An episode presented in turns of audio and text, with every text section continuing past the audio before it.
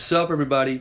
My name is Julian Madrid, and welcome to your next favorite podcast. You will love sports. I guess you already know from the opening song that we're talking about the Knicks, the New York Knicks. So the Knicks started a road trip right now, and I know it's gonna be tough to watch, but they started on the right feet, defeating the Utah Jazz last night. So that can be something important you know, there were a lot of good performances from the players, and it was really an important win because it's really hard for the Knicks to win on the road. So now the Knicks are 21 and 25 with four games out of the playoff picture. So what would be my balance of this next week? Well, they were they lost to the Grizzlies. That was a tough loss against the Brooklyn Nets. It was kind of obvious that they were going to win. Against the Pelicans, that loss really hurt because it was like they made the Pelicans look bad for three quarters, and then in the last quarter, I don't know what happens with Hornacek because he keeps playing the second unit for really long time in the fourth quarter and that doesn't help because while you're playing with your second unit the other team is keeping their starters. They are keeping their starters like the Pelicans did with DeMarcus Cousins and Anthony Davis. So it was hard to see Jrue Holiday Cousins Anthony Davis on the floor while the Knicks had KP on the bench Tim Hardaway on the bench. I don't think this is a good decision for Hornacek but we're going to talk about that later. So Against the Utah Jazz, it was a good game from the Knicks. They almost choked in the last two minutes of the game, and it was really it was looking like the other games that they had because it was like okay so they are they gonna lose this one. Oh my god it was crazy. It was crazy. I, I thought they were gonna keep the lead but I didn't know it was gonna be so bad because they made bad decisions with the ball on offense. So when you have a bad offense the defense is gonna hurt you know? The defense is gonna get hurt when you're not scoring and down the stretch. So it was hard to see those crazy shots. They were forcing shots that you when you have to keep the ball, you know, and that's just not good decision from the Knicks down the stretch. But they won the game and that was really important right now. So I came to the conclusion that the Knicks second unit sucks. The only one who's saving the bench is Michael Beasley because he's scoring and he's getting rebounds and he's playing good. You know, I think everybody can say that Michael Beasley is doing his part on this team, but the rest of the second unit is not really that good. Kyle O'Quinn, I know he represents a lot for Knicks fans because he's like one of us in the floor, on the court, playing, and he has so much heart, but sometimes he just do wrong things and he, he plays good defense, but sometimes he doesn't, and he doesn't really, on offense, he doesn't really give something to the team. So it's really hard to watch that. And yesterday against the Utah Jazz, they kept the starters, and I was just watching the Knicks bench getting a comeback again. I was like, oh my god, these guys, are they gonna pull up the win or not? And KP was still on the bench. And Tim Hardaway was still on the bench. You were playing with Trey Burke, which I really agree on that. He should have played the whole fourth quarter. Hornacek kept Beasley, and that was a smart decision. But the rest of them, you, you should play with the starting lineup. You know, just go for it in the fourth quarter and keep that lead, and then you can put the bench in. But I cannot stand watching the Knicks bench getting outplayed by the first unit of the other teams. So it was really getting crazy down the stretch for the Knicks because they were making the wrong plays and they were not playing defense as it always happens in the fourth quarter. So if I had Jeff Hornacek in front of me, I will ask him like, why do you keep Kanter out in the last seconds when the Utah Jazz had to make one three to tie the game? And you know they're gonna shoot from outside so you know if they miss you're gonna get a rebound. So you need a rebounder in there. You had Tim Hardaway Jr. not a rebounder. Trey Burke not a rebounder. You had KP who you know he can rebound but he wasn't doing it and you had Michael Beasley, he can rebound, but he wasn't doing it. So you should have put Kanter on the game so he can rebound because he's the best rebounder the Knicks have right now. Because the, the Jazz, you saw it, you saw it on the game. The Jazz had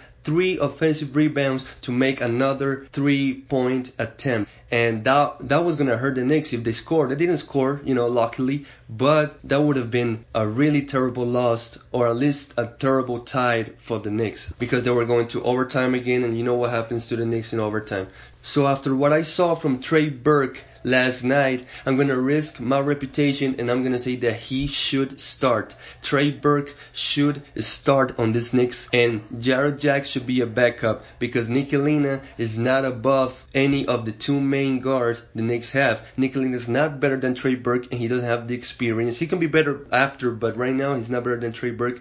And Jarrett Jack is not managing the ball really well in the last seconds of the game down the stretch. So to me, Jack should be a backup point guard and Trey Burke should start for the Knicks. Now, Tim Hardaway Jr., guys. Oh my god, he played a great game. He's helping the team offensively. He had 31 points last night. That's really important that he gets that rhythm again and he can give us those points that the team really needs because we need another scorer you know, besides KP and Michael Beasley when he scores a lot of points. So he's gonna be really important for this next team. You already know, you already saw it. So this should be really special with Tim Hardaway Jr. If he can stay healthy, he'd be really helpful. Now, Everybody's talking about Kemba Walker's trade. To me, the trade should be made. Yes, guys, I know I'm gonna get a lot of enemies from this, but the trade should be made. And why? Well, I have these reasons for you. To me, Ntilikina is not a special point guard. I don't think he he's a special player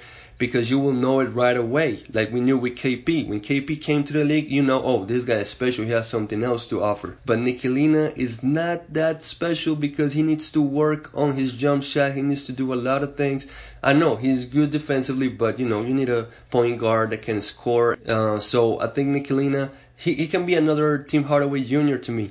He can go to another team, he can develop better, and then when he, if if he makes it and he is a great player, we can bring it back like the Knicks did with Tim Hardaway Jr. So to me, they should trade Ntilikina. You can put Ron Baker, and maybe you can put the pick. I don't know what the Hornets are really wanting from the Knicks if they sit down, but they should come with this. Ntilikina, Baker, and a first round pick. Maybe uh, Hernangomez or Kyle O'Quinn because the Knicks have a lot of centers and we need a point guard. I mean, listen, guys, Kemba Walker can make a difference in New York because he's a New Yorker. He knows what it is to be in the bright lights. He, he's going to add something great to this team because how has it been since the Knicks had a good point guard. Well, not a good, a great point guard. And don't start with Raymond Felton. Please don't say Raymond Felton. So that's what I'm saying. We need a point guard that can score because he's a scorer. I know he can assist. He has KP on his side, which is really important for a point guard to have that guy. So, so to me, you can let go Frank Ntilikina to the Hornets, and let him develop in a smaller market, and then bring him back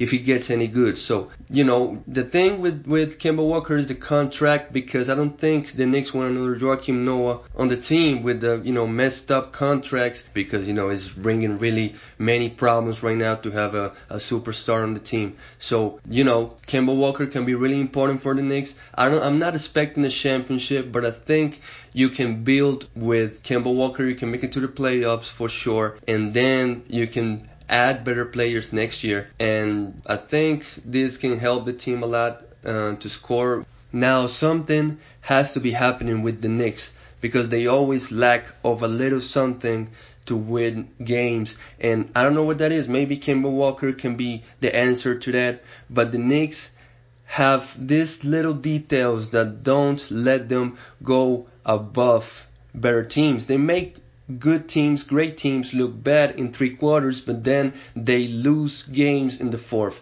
So they have one missing piece. Maybe Kemba Walker can be that piece. I think the trade should be made. Um, tomorrow the Knicks play against the Lakers, and that should be really interesting to see because this is gonna be a proof that the Knicks can make something this season. And the road trip started with the right foot and maybe the Knicks can surprise us guys. You know, maybe they can bring a lot of wins from the road trip. And I know the Knicks fan will be really happy.